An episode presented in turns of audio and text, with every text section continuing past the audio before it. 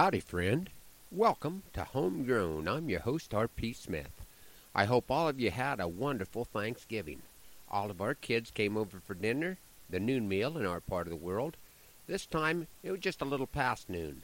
The short cattle drive went well, and I was hoping if I went out and worked on the building project that I might get some volunteers. That didn't work out, but the drizzle might have had something to do with it.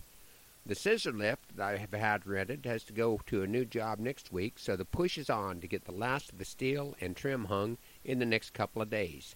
The 32 foot peak is just a little higher than my loader or ladder will reach.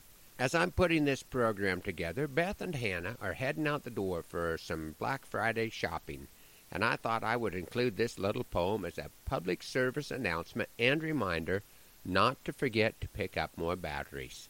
I call this one Yicko. For Christmas, my mother in law gave me this gadget of a different breed. It's called a Yicko flashlight, and no batteries does it need.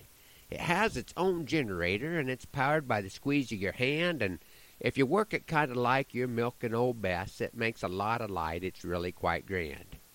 The first night, while out checking heifers with this wonderful point of light, I came across a little cow, and things were not going right.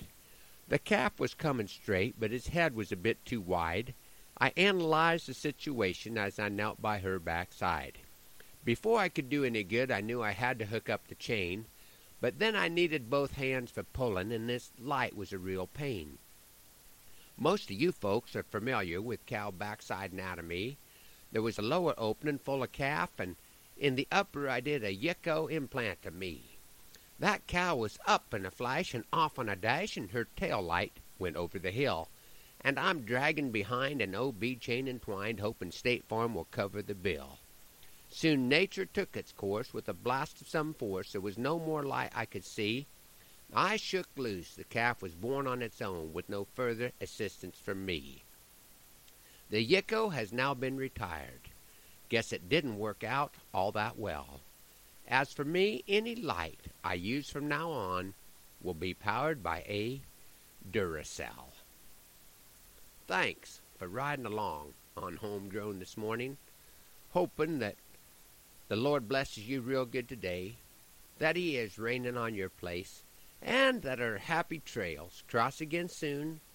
I'm R.P. Smith.